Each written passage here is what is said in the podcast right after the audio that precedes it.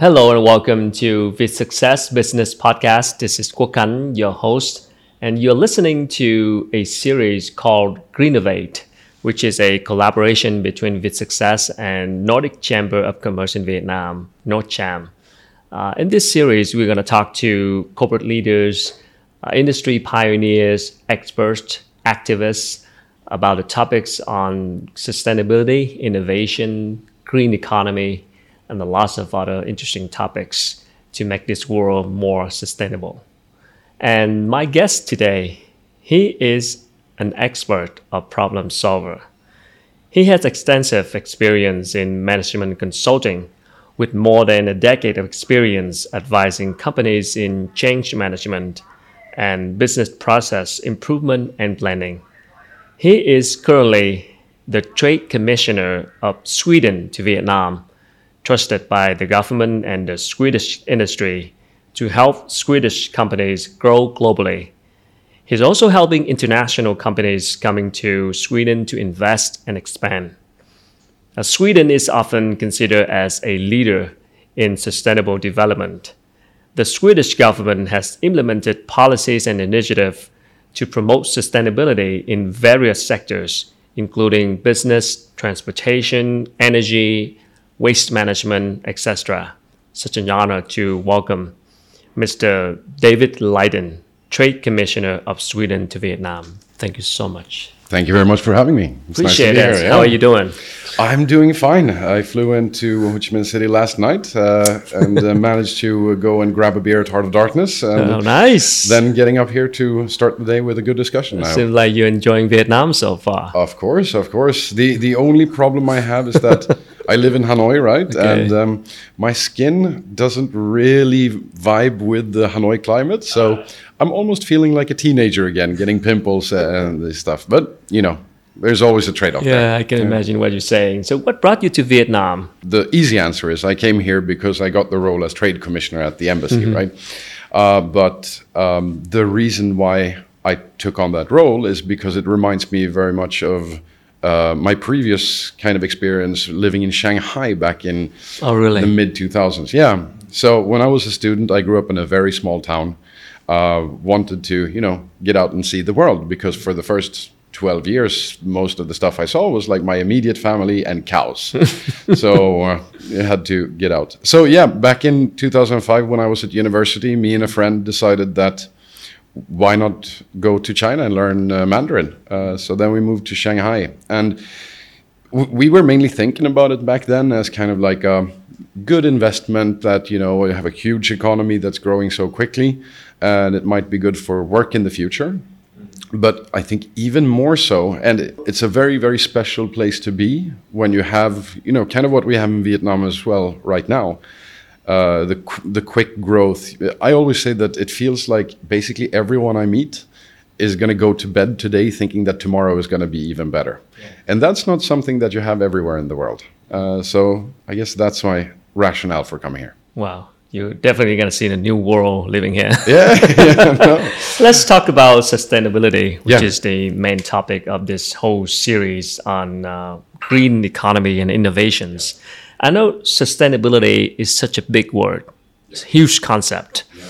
But for you as a Swedish, what does sustainability mean to you? So I think one thing that you find is extremely strong in Sweden and also in the other Nordic countries is a kind of love for nature. Yeah and it's not only you know going to see that cool waterfall taking a picture and then going home but rather that a lot of people the, their basically favorite pastime in the weekend is like going out walking alone in the forest picking mushrooms uh, and that kind of stuff so i think there's something deep in the culture you know growing up the in the forest that is sweden you just have to learn to live with it so then you build a very special relationship with it and it's a sparsely populated part of the world, right? So Sweden, same size as Vietnam geographically, but only 10 million people. Uh, so yeah, let's let's go far as much as possible about the history. Yeah. Since you mentioned your childhood uh, memory, how did the culture of sustainability get started in, in Nordic countries in general and in Sweden in particular? So I think it actually goes back to that um,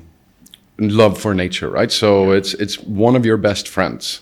Just instead of going seeing a very cool human constructed building over the weekend, just walking out in the forest, wandering around, finding a new place for picking mushrooms. Or there is actually even a word. Uh, so there's, you know, these small summer strawberries uh, that are really really tasty, but they always grow in like hidden places.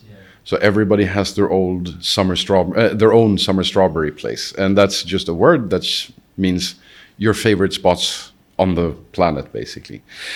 I think it goes back to that. Um, nature is one of your closest friends, um, and uh, then you need to protect it. I mean, there there have been a lot of issues in Sweden as well, but culturally, everybody's been kind of on board that we should protect nature. Uh, and actually, fun fact uh, I'm working with the Swedish Institute. They have a management program on sustainability, actually. Right now, actually, recruiting students from Vietnam as well. And um, recently, we had the graduation dinner for the uh, current years of students who unfortunately had to do a lot of it during COVID and you know lockdown and such. But then actually one of the oldest founding members of the alumni network for this program was there, and uh, I think he went to Sweden back in like late 70s or something like that. So it's a Vietnamese guy. He's running a consulting company in in Hanoi now. Um, but he said that like yeah. Before going, he didn't really know what it was going to be like, mm-hmm. but for him it was perfect because he was interested in environmental protection, and the only thing that all Swedish people seemed to agree on was kind of like protect the environment and support Vietnam. So he felt Wow. right at home back in those days as well. What a great combination to hear. Yeah, of course, of course. Well, many countries have beautiful nature, but not many countries have the love for nature like the one in Nordic countries. Do you think that's the, the thing happening with the mindset? Uh, anything? now we're going really deep into it. I, I think it is, you know, it's a very harsh place to live. I mean, like without a very well structured, well functioning society, it's very soon people will start freezing to death half of the year, right? Um, so you really need to find some kind of harmony uh, and like use what's whatever's available. So I you mean- have to. I mean, It's a must. yeah, uh, or we can try it. We can have another show where we go and try to live in the forest during the winter in Sweden. Yeah. I think there won't be many seasons of that one, but Okay. no. So I, I assume that's where it coming from. It's coming from, but all I know is that my entire lifetime there has always been very clear messaging on like you know environmental protection, saving nature, and doing anything we can to kind of preserve what's already there. Yeah, I guess that's in your blood when you grew up.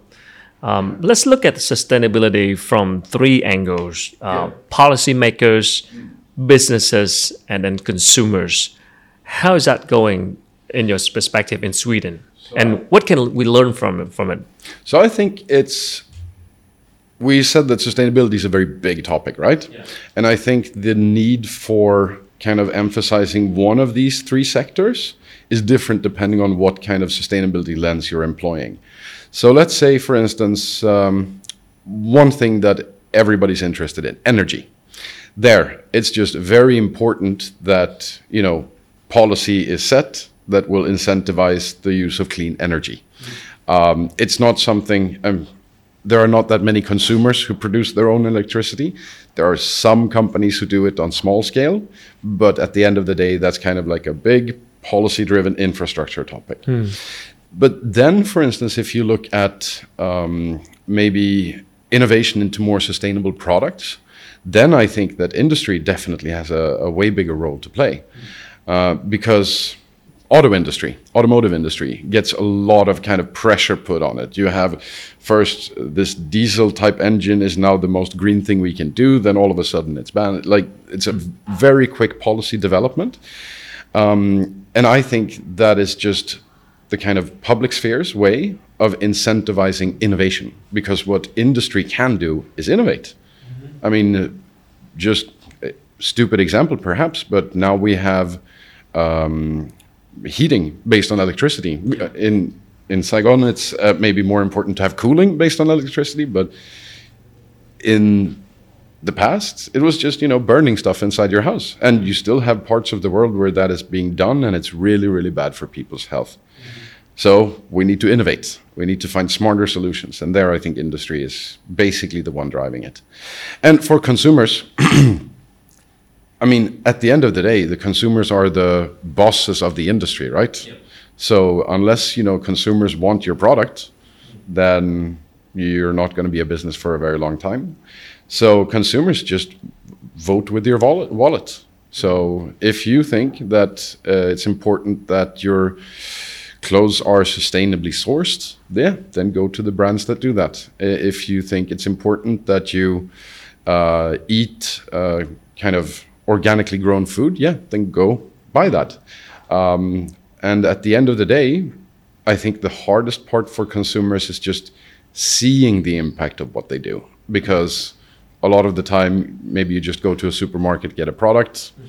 and yeah you hope for the best right specifically what kind of lesson that we can learn from swedish policymakers mm-hmm. in terms of creating incentive for businesses to to innovate yeah so so i think like the auto industry is actually quite fascinating on this one and i think there's a very good reason why uh, the focus is on automotive because you know automotive the core sustainability kind of aspect of it is that it's burning fossil fuels mm. to transport things and and it's polluting and, and such um, you, a lot of other industries are doing it as well but the one thing that the automotive industry has is very very quick design cycles mm. so for instance if you compare just cars driving around to like the big tanker ships or the container ships the kind of efficiency of the engines already today between you know passenger vehicles and the big cargo ships is huge the amount of emissions that come from a cargo ship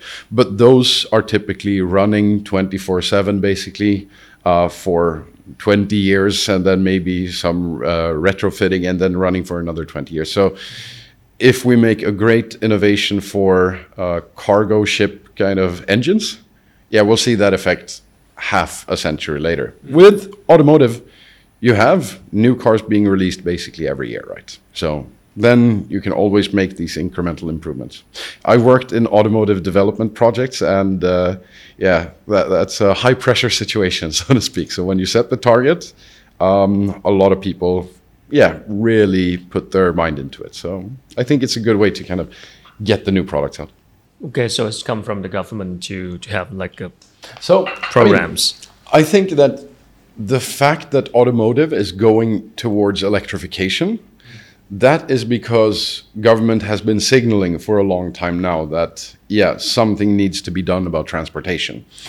I don't think that the government can like produce or demand innovation in that way. It can just say that like yeah, something in this area is needed. Now you guys go figure it out. Mm-hmm. And uh, I think the unclarity of what will taxes look like for an internal combustion engine? Uh, what are kind of the, the bonus systems, the incentive structures that you have? Because it seems to be leaning towards electrification, then now all of the car companies are, you know, competing to be first, right, and being the best. Yes, automotive uh, industry is at the forefront of the global uh, sustainability sustainability transition right now. People talking about electric vehicles. Uh, even a company in Vietnam is trying to build one as well, and it's a, it's a tough job. Um, I mean, building a EV is one thing, but make sure you have like sustainable manufacturing EV at scale is a total different challenge. I mean, what is your thought on the whole process? I mean, manufacturing EV at scale is the big, big one too. I always like to think about you know technology development with the S curve, the double S curve system, right? And right now, I think we're trying to figure out the first S curve when we figure out what are we gonna do, and that is solving the problem with kind of emissions in the usage of the vehicle. Yeah. So now it's like, okay, getting that product up and running. Then typically what we will need to see after that is making the manufacturing of that product efficient and safe and better and less costly and cheaper and such. And I think today, yeah, completely agreed. Manufacturing EVs, it's putting a lot of new requirements on, for instance, just the need for rare earth elements. On, I think, if we're going to electrify the entire car part of the world, like the amount of copper that's going to be needed is more than we have extracted thus far as a civilization. Uh, something like that. It's Right, um, yeah. So so yeah, there are a lot of things left to be figured out. But if we weren't to try to figure out the problems where we don't know the answer already, then what are we doing, right? It's uh, have to take one step at a time. So yeah, there are challenges there as well. There are solutions as well. Uh, I mean, like, and you have when you have the new product, it's kind of figured out what it is. Then actually, these kind of yearly cycles of uh, incremental innovation, they can get you pretty far. So, so I think it's. Uh, I'm hopeful. Let's just say it like that. But then the one thing that I think you didn't mention, we also have the input problem, right? So yeah, okay. Now we have a car that runs on uh, electricity, and then maybe we figured out how to build that one in like a non-polluting and safe way. But then, what are we charging it with, right? So it, it's it's a big ecosystem, but it is a daunting task. We we didn't know when we started industrializing what was going to happen with you know emissions and, and how that affects the climate and how it affects people and how it affects health, not not least. So now we just need to pivot, and uh, I think you see a lot of good signs already, but we're not there yet, of course. Interesting. That's why I'm always curious because if I'm driving an EV, does it make it, you know, do I contribute to the environment? Because the manufacturing process do have many problems. So an EV, you know, um, uh, electric car is just a, a product, the ending product of the whole process. And I'm just wondering if that whole process is really friendly to the environment. it it isn't. We never I know. mean, I mean, like at the end of the day, um, it, it's a matter of more or less, right? So I think that whenever you set up new processes in manufacturing, then you won't find the optimal solution to start. You'll find something that is good enough and that is cheap enough. And then that's what I mean about the two S curves, right? So right now we're figuring out uh, globally and in Vietnam as well. I mean, like if you look at the central part of the country, there's development into like battery technology manufacturing and such, which are really interesting. yeah.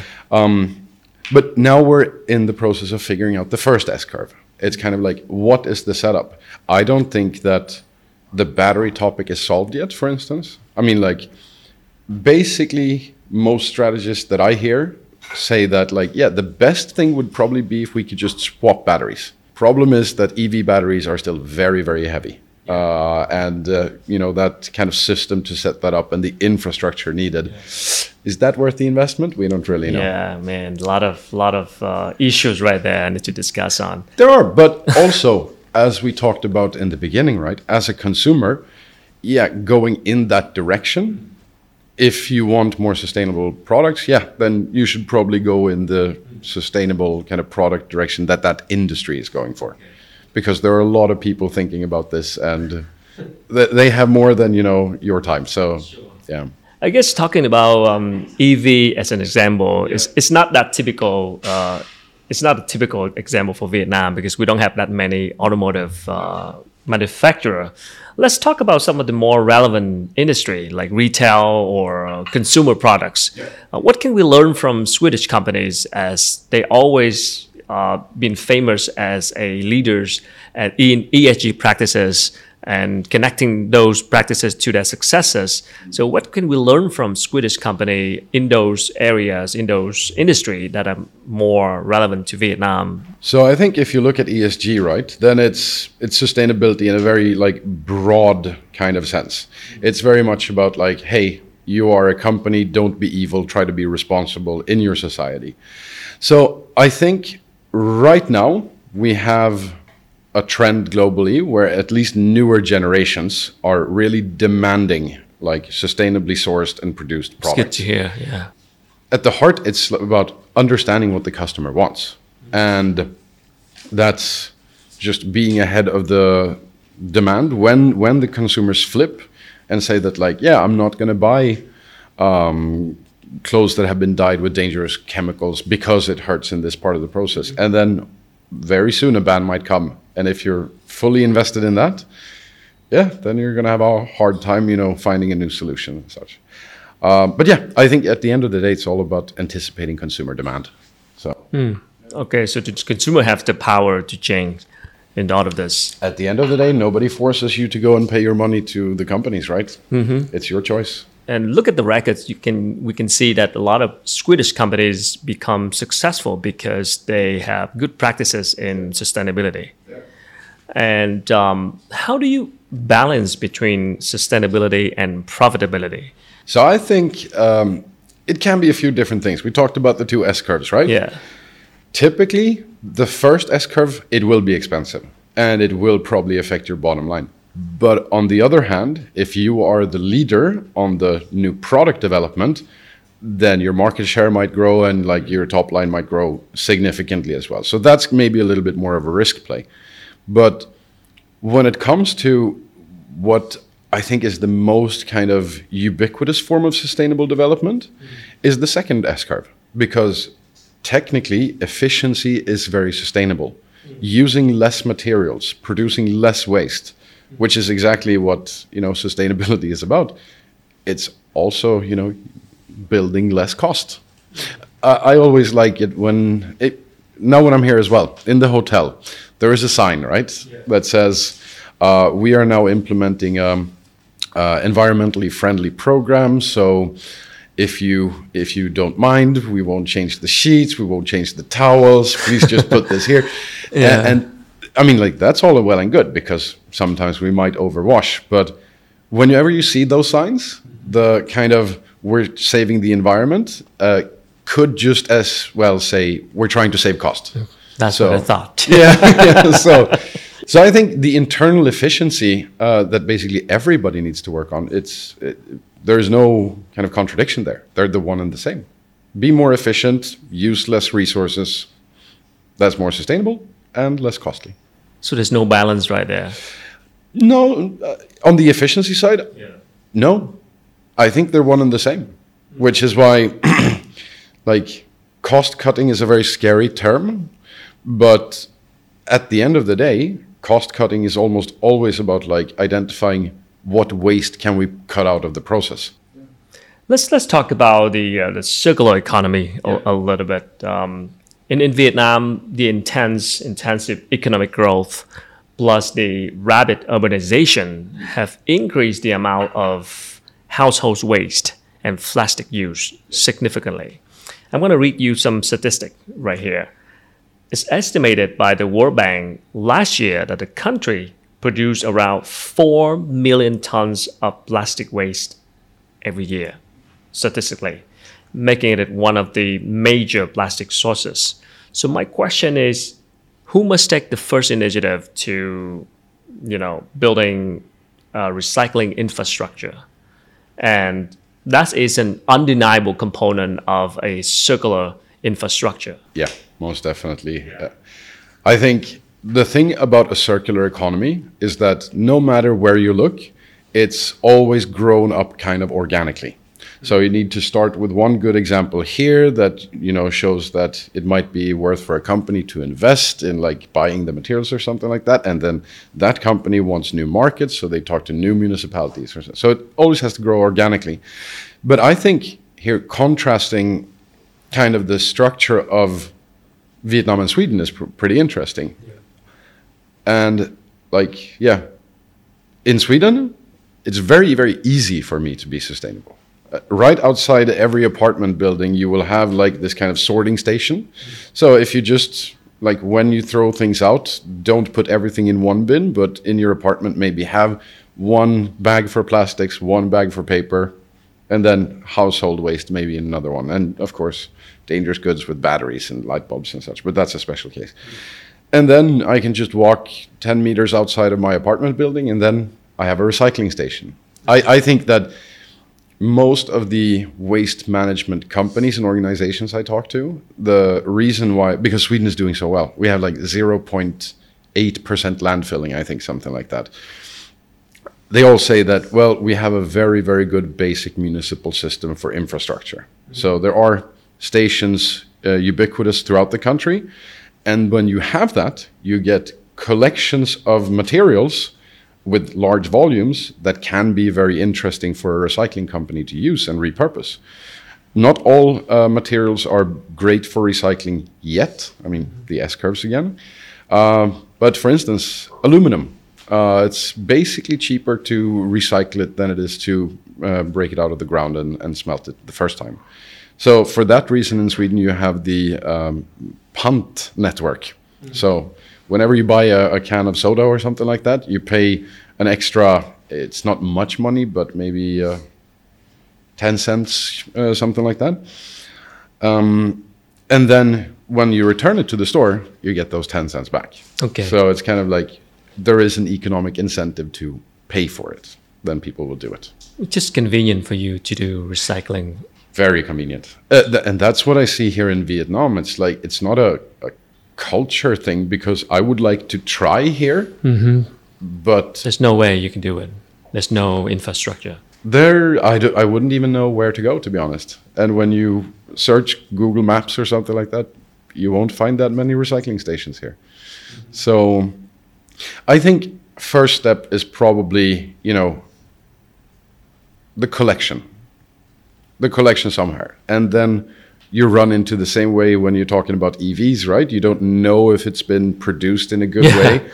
And same thing here. It might be that when you start building infrastructure for collection, you don't know that it won't end up in a landfill. But unless we take the collection step, we will never get to a recycling step because unless you have material separated, what, what are you going to recycle? Then you can only burn it for energy. Hmm, so I guess it's a big it's a big role for the government because infrastructure. You know, you talk about collection policy, uh, trash policy, yeah. stuff like that. But how can private sectors, how can businesses can help with this? So I mean, businesses can do a lot of things. Uh, for instance, if you make bulkier products, um, let's say you make uh, kind of larger household goods like machinery, that kind of thing then you can buy kind uh, run uh, kind of buyback programs where you can repurpose the materials in a large machine. That is doable with consumer goods, but you need a whole nother type of infrastructure. So, for instance, I know that um, Tetra Pak, the Swedish company here in Vietnam, are running uh, programs on like teaching uh, school children. They get free, I think it's milk um, packets, uh, or if it's drinks in general. Um, but they get free kind of candy if they learn how to recycle the packaging afterwards. So they, they're doing that to kind of try to teach kids. Um, you have companies like Electrolux and other Swedish companies active here who run like a kind of a buyback program where you can hand in your old white goods and then you get a discount if you if you do um, if you buy a new one. Um, you you can do a lot of things, but in terms of circularity, the most generated waste is not going to be you know like one big product. It's going to be like the everyday plastic. Oh i got two extra plastic bags in my grab delivery something like that. And there the only thing we can do is kind of catch it in the end i think. I at least or eliminate it to begin with. For instance straws you mm. know or ban some plastic straws which makes people make paper straws. Paper straws work eh, so far but that's the first s curve again it's getting popular for the paper straw now in Vietnam. Yeah, yeah, comparing to like five to ten years ago. I guess now many Nordic countries, Nordic companies, especially Swedish companies, coming to Vietnam as well, and of course they want to keep doing the way they do business uh, back in Sweden, which is you know sustainability focus what do they expect from the environment here? What needs to be changed in order to have like a favorable condition mm. for business to come here and practice sustainability and you know follow the rules? Yeah. So I think. Uh, on top of all of the complexity with investment incentives, I mean, like basically the incentive scheme for investing in Vietnam is almost entirely based on corporate income tax which you know there are discussions about a global minimum corporate income tax and such as well, which might make make that a little bit complicated. But I would say that Swedish companies coming here they have stronger and stronger uh, demands on being able to do it sustainably. Um, I think kind of protection of workers is going in the right direction here, but I think one thing that is lacking is really kind of being able to source green energy. Okay. Because a lot of not only Nordic and Swedish companies, but a, a lot of European companies in general, they all have you know quite clear targets. A lot of them have made commitment uh, commitments towards the science-based targets, right? And we're going to eliminate this much um, kind of emissions, or we're going to remove this much waste from our manufacturing process, or whatever it might be. And it's you really feel it that it's time to deliver now. So one key thing in Vietnam, I think, is it's going to be hard to incorporate as much renewable energy into the production as the companies want. Um, I mean, this goes back to that the current energy mix, right? It's kind of coal and hydro heavy, and there are draft plans uh, on you know increasing the share of renewables and green energy, but it's still mainly plants. Uh, I think there are some challenges there in implementing because the strategy is the right one. It's very focused on like, you know, we need to transition. We might have to bridge it with some interim technologies, but if you look to 2050, we need to be out of that by then, right? But then actually taking the steps, I think is going to become more and more important, not only for sustainability, but let's say energy generation in general. One of the things that's growing faster than the GDP forecasts here is Yeah. like energy demand. Yeah, sure. So, uh, so I, I would say energy is a big one to to focus on in the yeah, future. energy, and um, I mean Sweden and you know, general speaking, Nordic countries is always um, one of the leaders in this sustainable development. So, what seemed to be still challenging for you guys that you guys facing? Um, let's say looking forward next to five to ten years, what's the current issues? What is current challenges for you guys? So I think that the main, what's also very important to keep in mind about Sweden and the other Nordic countries is that we're quite small. I mean, uh, as I said, geographically, yeah, quite big, but in terms of population, Sweden is the biggest one by quite a bit, and we are 10 million people. Um, so even if basically all of those countries, all of the people just disappeared overnight, in terms of like emissions and impact on the environment, it wouldn't really be that noticeable. So actually, what we're talking a lot about now is you know kind of going because we have to work with the world. When you're that small, you have to work with the rest of the world because 10 million people is not big enough market to have IKEA and H&M and, and all of these big ones, right? Um, and a lot of what we're looking at doing is you know enabling sustainable development abroad because if you look at the emissions basically for these countries most of it is just imported emissions because it, there's also a cost component there right so you you don't manufacture everything in Sweden because labor is very expensive. Uh, so a lot of that is manufactured in like uh, southern Asia. There's some here as well, um, but that means that you know it came because of cost, and then you know we need to help them to build up a sustainable way of doing it. So a lot of it is about exporting technologies or ways of doing things. We hope that, to get that support too. That's, that is my next question. Uh, as a trade commissioner uh, of Sweden to Vietnam, uh, what do you do to support Vietnam in this journey? you know, Vietnamese industry comes and wants uh, kind of new technologies, and then of course we help them find companies. Uh, so there, there's a big group here, you know, the Vingroup, who are doing. I mean, to be honest, VinFast is a pretty impressive feat, I must say. Um, but we can help them try to find, you know, like technology providers or solutions and that kind of thing in in Sweden. So it's just making connections, I think. Okay.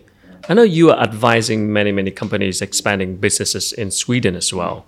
So, from your perspective and experience, um, when business trying to well, expand the market overseas, the sustainability factor, uh, what kind of problem do they have right now? What kind of challenges do they face right now?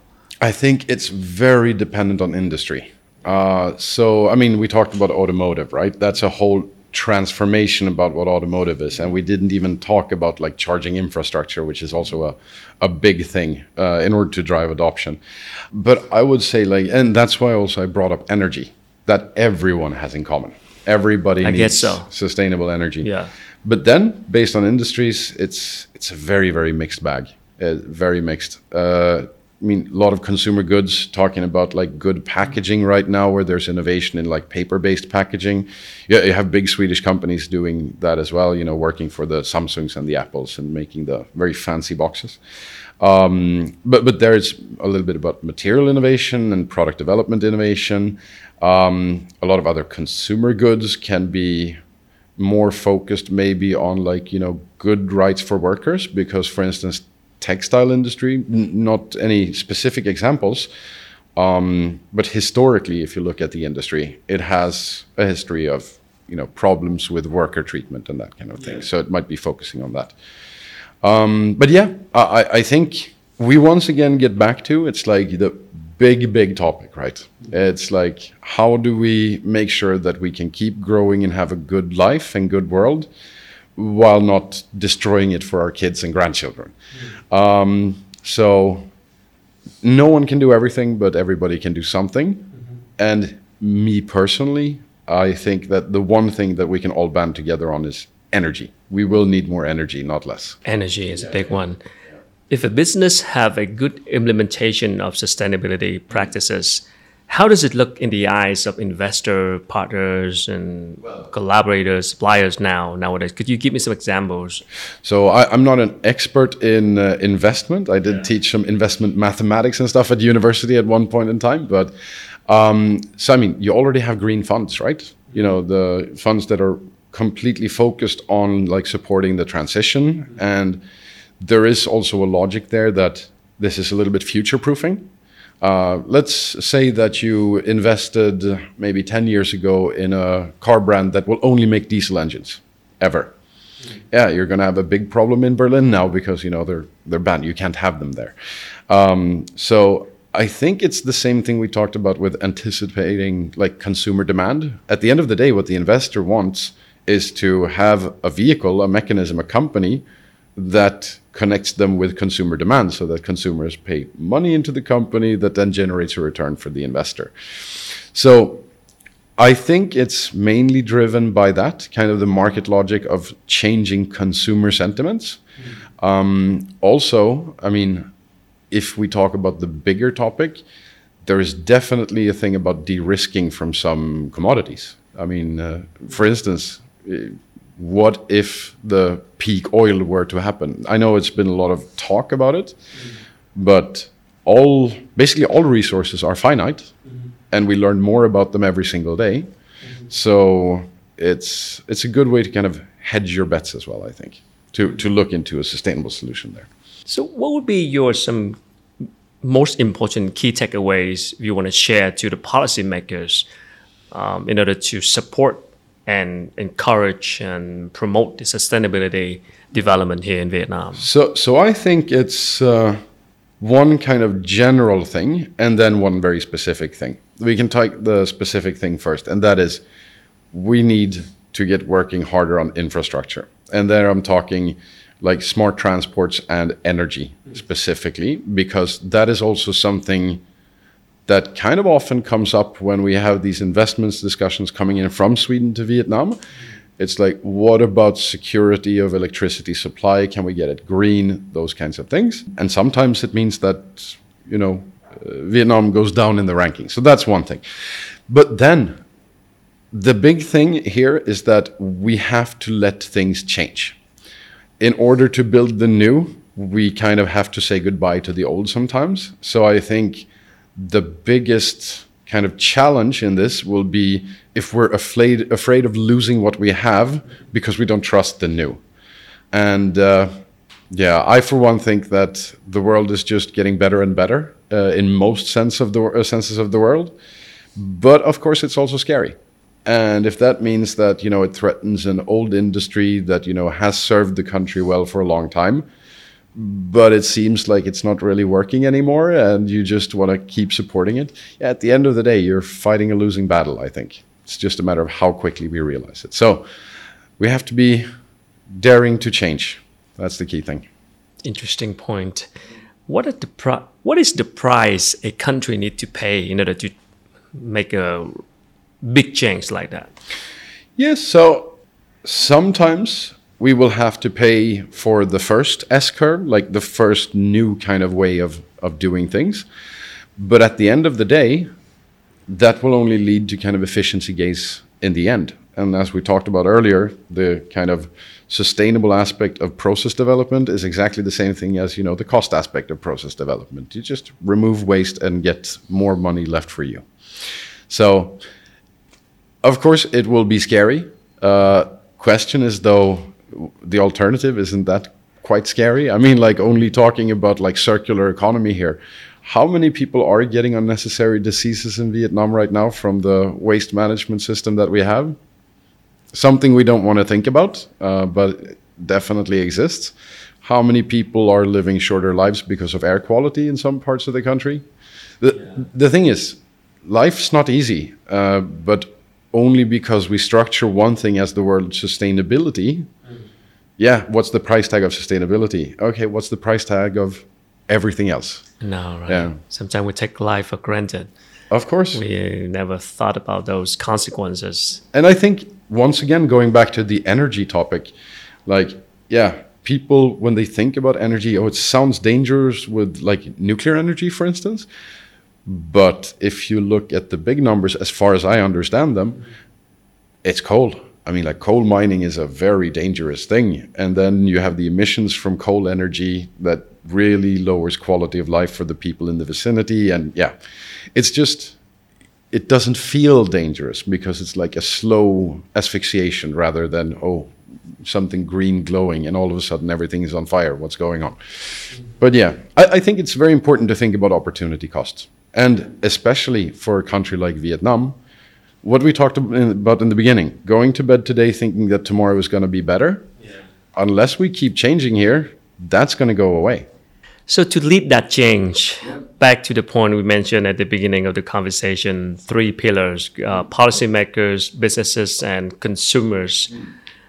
What do you think is going to lead the change? I think in Vietnam specifically, I think that it has to be sanctioned by the policymakers here. And I think uh, consumers are really wanting to push but it's really weird. At the very highest level, we agree on this is where we're going. On the lowest level, like the consumer, mm-hmm. also agree that this is where we want to go. Mm-hmm. And then you have some companies doing some things. We're kind of growing it from both ends into the middle. And the main challenge I see is kind of like clear implementation of the governmental ambition. You see it in, for instance, in um, energy. We get back to that. Like yep. PDP8 is going to be signed any day now. uh, and I, I have the utmost respect that it's a yeah. very complex and big topic. But that is uh, one of the things. Also, why have we not considered investment schemes based on what types of investments are coming into the country? Mm-hmm. As I said, investment structure now is basically only CIT based. Yeah. Um, and then there's some sector classification and some import tariffs that you can reduce. But what about if you bring in like sustainable solutions and technologies? Is that something we want to push, or is it not something we want to push? I'm thinking just getting a bit more granular on how we can do it. Great. Uh, let's come down to the role of the government and policymakers.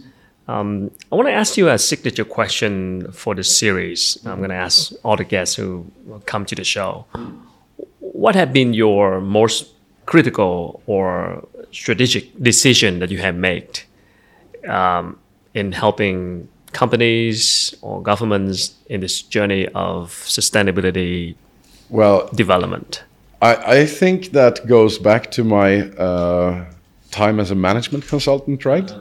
Realizing that we're not here to play nice we're here to give a client the result that they want and that means that sometimes you're going to have some pretty harsh discussions about things not working. And uh, I, I, think it just goes back to that idea, right? Dare, dare to evolve. Uh, and sometimes it will be a little bit painful, but you'll be happy about it in the end. So I, I think very much for me personally, just that mind shift that maybe break consensus if you can make the consensus better in the future. Wow, great. So, how is that journey of you in Vietnam doing supporting the sustainability? Uh, no, I think it's going it's going forward here, right? I, I think coming back to it again, energy. It's at the heart of everything. Um, then you have a lot of interesting initiatives by companies here. Like I mentioned, Tetra Pak, you have Volvo Cars, you have like Electrolux, and, and all of these companies wanting to invest and develop here. Um, but it is uh, it's a slow journey. You have to take it step by step. Um, and we've talked about some interesting things here, right? You know, signing PDP8, of course, and then maybe some real estate developers or municipalities implementing a, a, recycling station somewhere.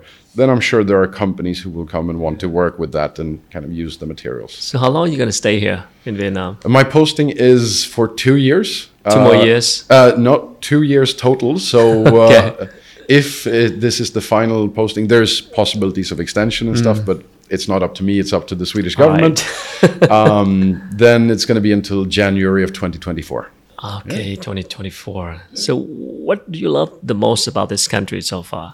Well, you know, the culture of people going to bed today thinking that tomorrow is going to be better. It, it just gives an optimistic feeling and people are interested and people want to work hard and people want to improve and that's amazing you don't see that everywhere in the world uh, but also kind of the the stuff that that brings with it so all of these new restaurateurs open up, opening up street food stalls i love just going around sampling that was actually my my solution for food for the first like two months in hanoi was just like walk down a random street see, okay, they have food. Okay, just go and try something random off of the menu.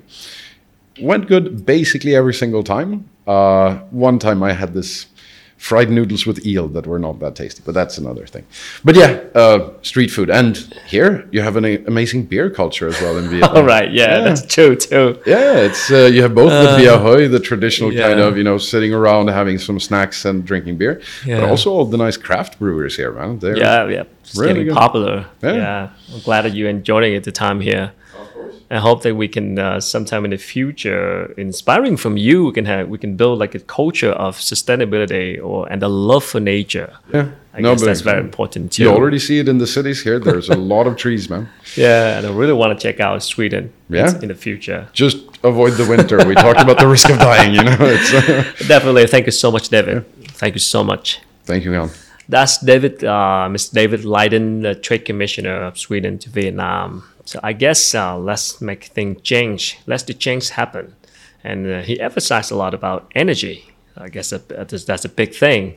And the circular infrastructure is something that we need to improve here in Vietnam. And the role of government and policymakers in creating a favorable condition for businesses to, to practice sustainability development uh, in Vietnam.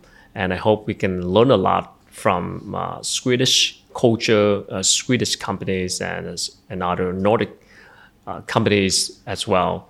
We do have some Nordic um, brands coming to the show um, during the conversation, and uh, you can check it out more episodes on this series to learn more about the ways that Nordic companies are practicing their uh, sustainability uh, solutions for their products and the whole production processes. So thank you so much for uh, listening, and uh, please support us by subscribing to this channel with success. Thank you, NordCham, uh, Nordic Chamber of Commerce in Vietnam, for this collaboration. And please uh, follow us on different podcast platforms as well, such as Spotify, Apple Podcasts, Google Podcasts, to listen to this conversation anytime you want. So thank you, and we'll see you next time. Thank you so much. Thanks. Thank you. Oh,